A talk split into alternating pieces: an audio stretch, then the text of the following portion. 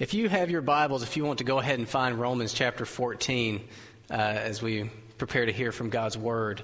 Um, we've been in Romans for quite some time. We're working our way through. We're in chapter 14, which is holds a lot of insight for us in dealing with gray areas of the Christian life. Um, the context of Romans 14 is about Jewish Christians and Gentile Christians. Jewish Christians feeling uh, religious restriction regarding their diet and certain holy days and things that they would drink. Um, the Gentile Christians generally feeling more their freedom in Christ to eat whatever they would like and to to not feel restricted to certain holy days and the friction that came from that. That's the content of the passage. But as we talked about last week, even though there are often um, passages with narrow content in Scripture, there are broader applications that we can draw from it. So I know, again, you weren't waking up this morning wondering about Jewish dietary restrictions and if you should abide by those or how you should relate to people who feel that you should. I know that's not on your minds. But we find broad applications to the truths in this passage that are very helpful to us.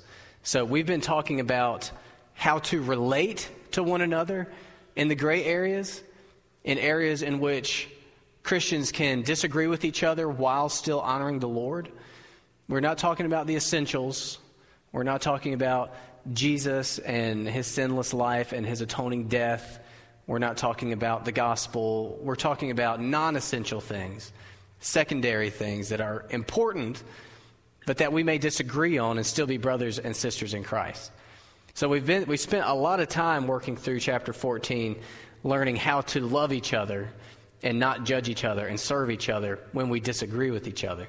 Uh, today, the train of thought shifts more to how to think in the gray areas than how to relate. So, what we're going to hear today has more to do with how you make your decisions in the gray areas as a Christian. Okay? So, we'll see three principles in here. It's a rich passage. There's much more that we could talk about, but we'll focus on three principles in this last paragraph of Romans 14. And if you're able, and if you have a Bible with you, I invite you to stand as an expression of honor to the reading of God's Word. We will begin at verse 20 in Romans 14, which says, Do not, for the sake of food, destroy the work of God. Everything is indeed clean, but it is wrong for anyone to make another stumble by what he eats. It is good not to eat meat or drink wine or do anything that causes your brother to stumble. The faith that you have, keep between yourself and God. Blessed is the one who has no reason to pass judgment on himself for what he approves. But whoever has doubts is condemned if he eats, because the eating is not from faith. For whatever does not proceed from faith is sin. Now let's pray and ask for God's help to understand His Word. Father, we're so grateful that we can come together and we can read your words. And we're so grateful that you've given us the Holy Spirit that uh, illuminates them for us and helps us understand them and live and be changed and transformed by them. And I pray that that miraculous transaction would take place this morning. Please enable me to serve your people well. Please give us ears that hear and eyes that see. Lord, help us to see clearly areas of sin in our lives and to confess and repent to receive uh, clean consciences before you, to receive those blessings that you promise in this passage, and to live in light of our faith in Jesus Christ. It's in Jesus' name we pray. Amen. Thank you for standing. You may be seated. So, these first verses that I read, verses 20 through the first half of 22, we have really spent a lot of time studying what these verses say in the rest of the chapter. So I'll read them once more just to give us momentum heading into the last half of this passage. And those are the verses we're going to dwell on tonight. The first verses that we're not really going to dwell on, did I say tonight? This morning. Do not, for the sake of food, destroy the work of God. Everything is indeed clean, but it is wrong for anyone to make another stumble by what he eats. It is good not to eat meat or drink wine or do anything that causes your brother to stumble. The faith that you have, keep between yourself and God. Now, that's a loaded passage of Scripture, but again, we've spent a great deal of time studying these ideas in the rest of the chapter. So I'm just going to bypass those verses into the second half. But if you've missed any of our study of the rest of Romans 14, it's all available on the website. I've typed the recaps of the sermons, and the audio is now available on there too, so you can go catch up. Uh, but for this morning or tonight, however you want, it's, it's nighttime for somebody somewhere on the globe. We're going to focus on the second half of verse 22 and verse 23.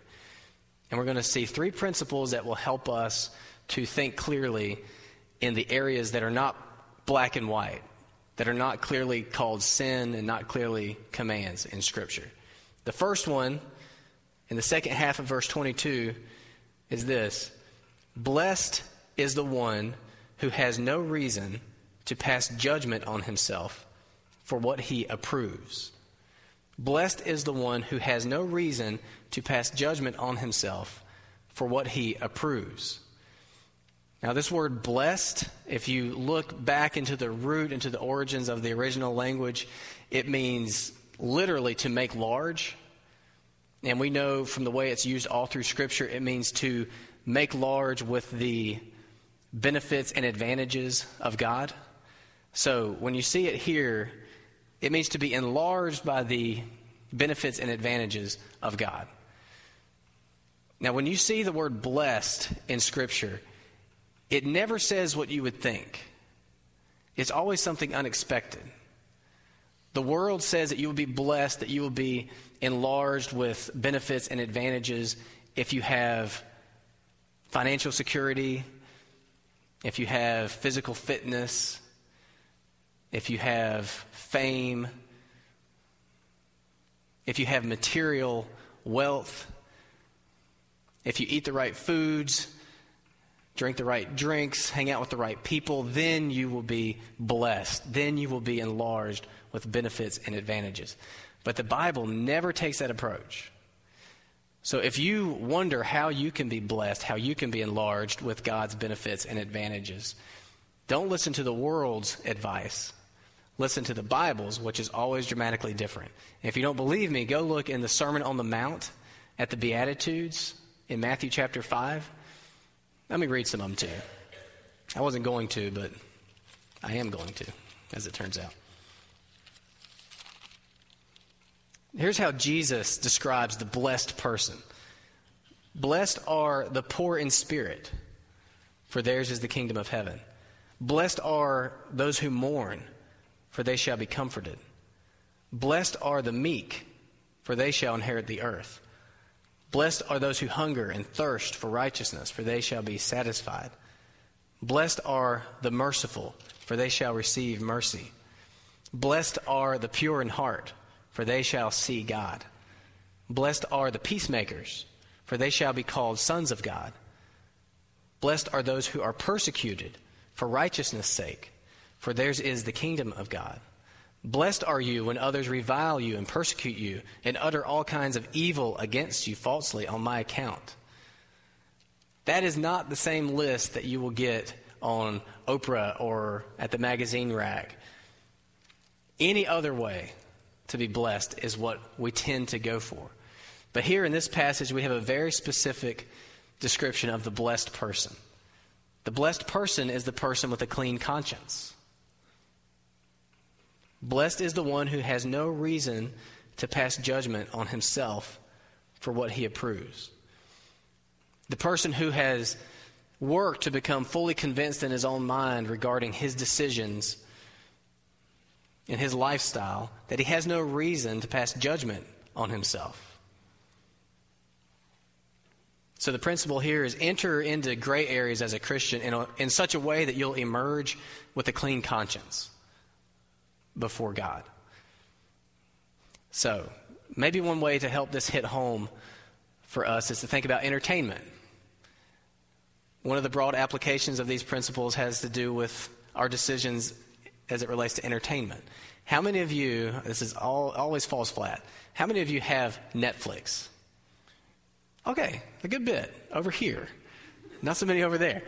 Netflix is a service that you can use on your computer or your iPhone or your iPad or whatever, or your TV, where you can queue up any movie or television show that they have in their Netflix library. And they have a lot of things.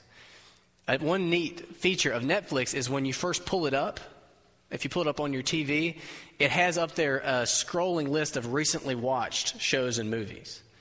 Now, I know some people who have shared Netflix accounts to save money.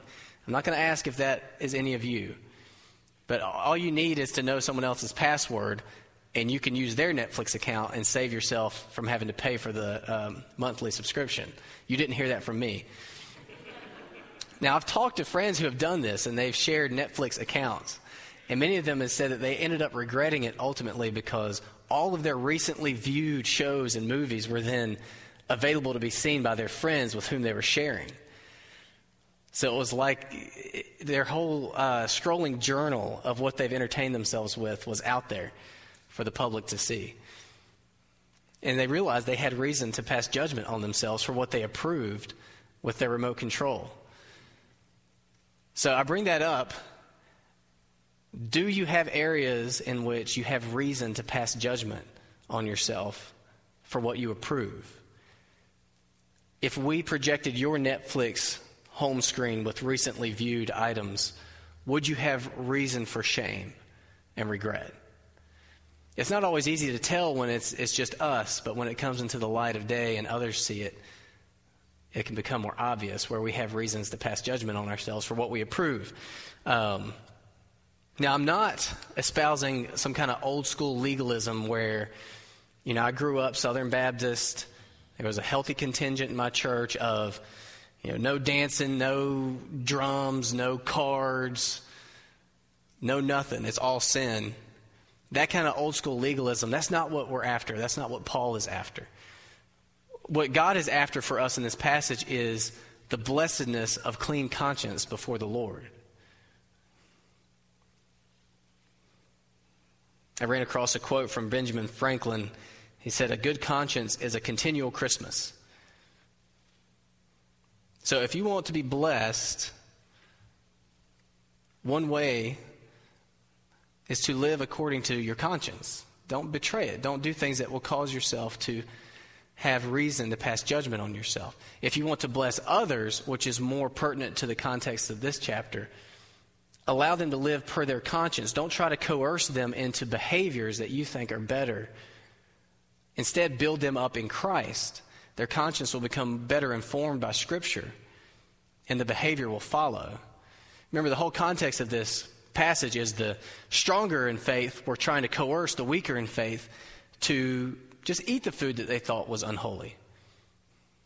And Paul's saying, no, it's good for them to operate within their conscience here. Instead, build them up in Christ, and they'll grow, they'll grow and they'll grow stronger, and then they can eat the food and feel free to and not feel the cursedness of an impure conscience. So, now maybe some of us in here do not feel enlarged by the benefits and advantages of God. We, we do not experience and enjoy the blessedness that is ours in Christ. And maybe that's you. Maybe some of you feel that way. Maybe you feel more shrunken and empty and you don't feel as though you've tasted the benefits and advantages of God in Christ in a while, maybe this is one place to consider. Maybe this is something that you need to repent of and change. And maybe you will start to enjoy those, those blessings that are yours in Christ. Are there areas in which you have reason to pass judgment on yourself for what you approve? If so, it's not my hope for you to feel condemned or to just beat yourself up. If you have approved of things or are participating in things because of um, pressure or pack mentality of, of running with worldly Christians or Christians who are just nominal Christians, don't just feel condemned and beat yourself up. Confess that to the Lord and repent and change. Be forgiven, move forward. So, the first principle for us in thinking about the gray areas, the areas that are not clearly black and white, blessed is the one who has no reason to pass judgment on himself for what he approves. The second one, in the beginning of verse 23, whoever has doubts is condemned if he proceeds. The verse actually literally says, but whoever has doubts is condemned if he eats, because the eating is not from faith. Proceeding into an activity while suspecting that it might dishonor your Lord is condemnable, even if the activity itself is fine. If you proceed into it suspecting that it might be disobedient or dishonoring to your Lord, then the activity for you becomes sin. So for these Roman Christians, it was fine to eat the meat or drink the wine or abstain from the certain holy days. But if those believers really thought that it was going to be dishonoring to the Lord to eat that steak, to drink that wine, then for them to do so, it would have been real sin. So it's not the content of the plate or the cup or the can or the uh, TV program or the conversation itself that necessarily makes it sin. It's the content of our hearts as we enter into it. Take the alcohol question, for example. I told you last week about, you know, the example with me and my friend. If my friend took a sip of wine with dinner, but in the back of his mind he thought, I don't know about this. I know my friend here says that we're free in Christ. It's drunkenness that is a sin, not alcohol that is a sin. But I'm not sure about this. For him to take that sip is sin. Not because the alcohol content of the glass is sin, because in his heart, he's not doing it from faith. He's doing it for some other reason. He's feeling pressured from, from a person. Now, this comes dangerously close to something called moral relativism, where there is no absolute right or wrong, and what's right for me could be wrong for you, or what's wrong for me could be right for you. Some people believe that. That's not what the Bible teaches. Remember, we're talking about gray area issues here. So we're not talking about killing somebody.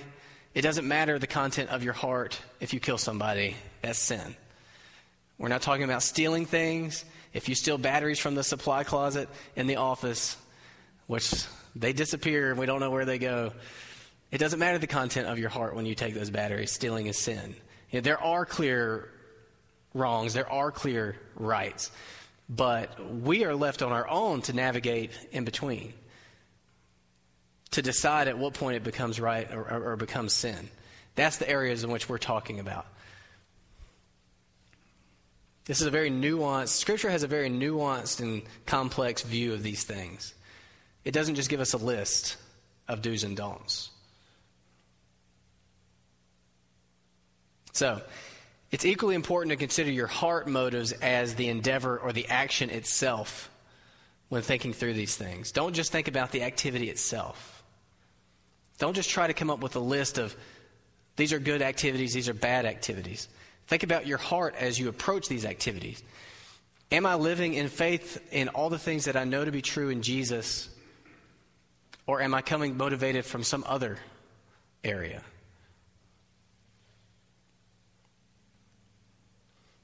So, the reason it is sin, it is condemnable to proceed into an activity or uh, a religious practice doubting, is because it is not from faith. Which leads us to the third, the final point, the final principle that will help us think in the gray areas. The end of verse 23. This is a huge statement. Just let these words just impact you. For whatever does not proceed from faith is sin. For whatever does not proceed from faith is sin. This is a massive statement to drop on us this morning. See, we have this false conception that there are clear categories. There's good things to do. If you do these, God's pleased with you. They are good. Church attendance, uh, giving to the poor, that kind of stuff falls in the good things category. Then there's neutral things. God doesn't really care about what goes on in this category. Um, you know, what you have for lunch today, these, these kinds of matters, those are just, who cares about that? And then there's bad things. This is where murdering people and stealing batteries falls. Okay? We think that there are these three clearly defined categories. And then God steps in and says, no, anything done that is not done from faith for a Christian is sin, is falling short, is missing the mark. Anything. So that immediately breaches these walls that we build up between activities, and, and, it, and it floods into all of our categories. It means that what we're doing right now could be sin if it does not proceed from faith. So my preaching right now could be sin if my preaching does not proceed from faith. Your listening right now could be sin if it is not proceeding from faith. So clearly, we need to understand what he means by proceed from faith, because this is starting to get scary. I've told you this many times. I only have the one illustration to, to make it plain. But when the Bible says faith, it's talking about entrustedness. It's not talking about magical belief like we have for Santa Claus. If we just believe hard enough, deep enough, it'll become true or it'll remain true. That's not what the Bible's talking about. It's not talking about you mustering up magical belief. Okay, Jesus is true, whether we believe in him or not. It's not the kind of belief that you know some people feel like if they wear their team's jersey while they watch and cheer for them, they're actually going to do better. That's superstitious nonsense. Christian faith is not superstitious nonsense. It's very real entrustedness. I don't think that's even a word, but it gets the point of what I mean across. It's entrustedness. The same way you entrusted your full weight into your church pew, the same way you entrust your full weight into a hammock. I know I always use the hammock, but it's a perfect illustration in my mind. When you sit down in a hammock, you sink further and further into it, and at some point, you've got to let your feet off the ground. You're not sitting in a hammock while you still have your feet on the ground. You're just crouching with some sort of a weird net you're, you're not entrusted fully in Jesus Christ while your feet are still on the ground and trusting other things too. So, faith, when the Bible talks faith, it's talking about that kind of entrustedness in Jesus Christ. In his teaching, in his example, in his power, in his atoning work, making, you know, clearing the way between you and God by clean, cleaning your sins away. Trust in his forgiveness, trust in his redemption, trust in his justification, that he makes us innocent, trust in uh, the adoption that we have through him as sons and daughters of God, trust that he is sanctifying us, that we are becoming more like him over time. I want to read to you a list that was emailed to me by somebody in our church that I forgot to tell I was going to read their list, but thank you to the person who did all this work for me. I want to read you a list of things that are true about you as a Christian. Okay? To proceed from faith in the way that this verse means, means to proceed in light of all this I'm about to read, as if all this is true. Okay?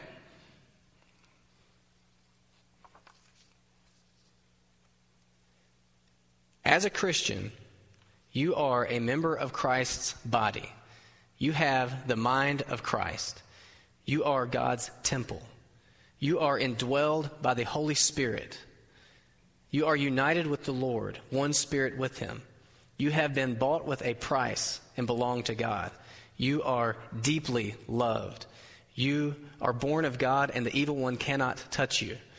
You are one of God's living stones being built up in Christ as a spiritual house. You are a member of a chosen race, a royal priesthood, a holy nation, a people for God's own possession. You are a child of the light. You have been established, anointed, and sealed by God. You are the sweet fragrance of Christ to God. You are a minister of reconciliation for God. You are his ambassador. You have Christ's righteousness. You have been given great and precious promises by God. You have not been given a, a, spirit of fear, but of power, love, and sound mind. You have been rescued from Satan's domain and transferred into the kingdom of Christ. You are completely forgiven of all your sins. You are totally acceptable and accepted. You are firmly rooted and built up in Christ. You are complete in Christ. You are hidden with Christ in God. You are chosen by God, holy and dearly loved. You are a saint. You are sealed with the Holy Spirit. You are blessed in the heavenly realm with every spiritual blessing in Christ. You have been chosen by God and adopted as his child. You were chosen before the creation of the world to be holy and blameless in God's sight. You were predestined to be adopted as his child through Jesus Christ. You are forgiven. You have redemption through his blood. You are God's workmanship. You have direct access to God through the Spirit. You are a member of God's household built on the foundation of Jesus. You are made alive together with Christ. You are raised up with Christ. You are seated with Christ in the heavenly realms. You are saved by grace. You may approach God with boldness, freedom, and confidence. You can put off your old self and put on your new self. You are sanctified. You have direct access to the throne of grace through Jesus Christ. You are helped by God. You have access to God's wisdom. You are tenderly loved by God. You are God's child. You know the Good Shepherd, and He knows you. Jesus is in the Father, and you are in Jesus. You are a friend of Jesus Christ. You have been chosen and appointed to bear fruit. You are a branch of Jesus Christ, the true vine, and channel his life. Jesus is glorified in you. You do not walk in darkness, but have the light of life. Your name is written in heaven. You are the salt of the earth, the light of the earth. You are confident that God will, you can have confidence that God will complete the good work He started in you. You are a citizen of heaven. You can do all things through Christ who strengthens you. Your needs are met by God. Your name is in the book of life. You have been justified. You have peace with God. You are reconciled to God. You are free from sin and death. You are a joint heir with Christ, sharing his inheritance with him.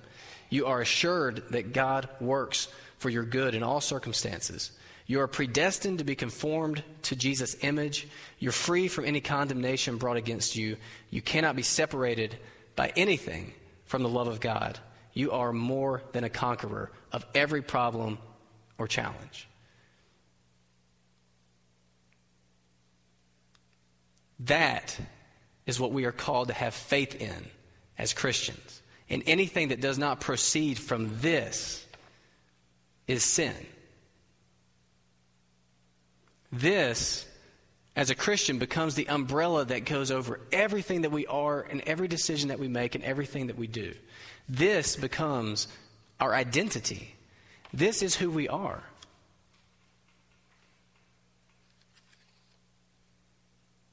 So we proceed into the gray areas, into every other area in light of this. Or else it falls short of what God has done for us. It's sin. Faith in this is what would have enabled these Christians in the Roman church to eat the meat, drink the drink, forget about the holy day. Faith that this is who they were in Christ. This is what enables us to live boldly. Now, perhaps some of us in here are not Christians, and that long list of things are not true of you. For you, if you know that you've never tasted that, you know that that's not your identity. For you, I just invite you to come to Christ. Come talk to me after the service, and we'll together pray for all this to become true of you in Jesus Christ. For the rest of us, for, for those who are Christians, for, for whom that list is true, when we grab the remote or when we open the menu or when we kneel to talk to our children or when we enter the church, we need to do so saying, I am a Christian. Therefore, I will proceed in this way. This isn't minefield Christianity where we're just trying to get across the field afraid we're going to blow up when we make a wrong step. We are Christians, meaning that all of that is true of us. Therefore, we will live a certain way. We will make decisions in a certain way. So I don't want you in the gray areas thinking, oh, does this fall into the good category, the bad category? Because I want to do more good category stuff than bad category stuff. And you've got your clipboard and you're, and you're checking it all. That's not what, how God wants us to live. God wants us to grow strong in our faith and our new identity in Christ. And then just blaze forward, glorifying God in what we do, honoring the Lord in what we do, worshiping Him in everything that we do. Fully free and forgiven in Christ fully committed to glorifying Him in all things and serving people in all things. I am a Christian. Therefore, I will eat in this way. I will entertain in this way. I will go to these places. Not, this thing is on the bad list, so I'm not going to do it. Do you see the difference between the two ways of living? I hope so. I had a professor, the same one I always talk about, Dr. Cat, who uh, urged his class to write down little cards, How can I glorify God today? and just put them places. And I still have one in my wallet, and that was a long time ago. Maybe we would benefit from just writing on little cards and or little sticky notes, I am a Christian, therefore. Put it in our wallet, put it on our mirror, put it in our car, so that we can live and proceed in everything in faith and what God has done for us through Jesus Christ.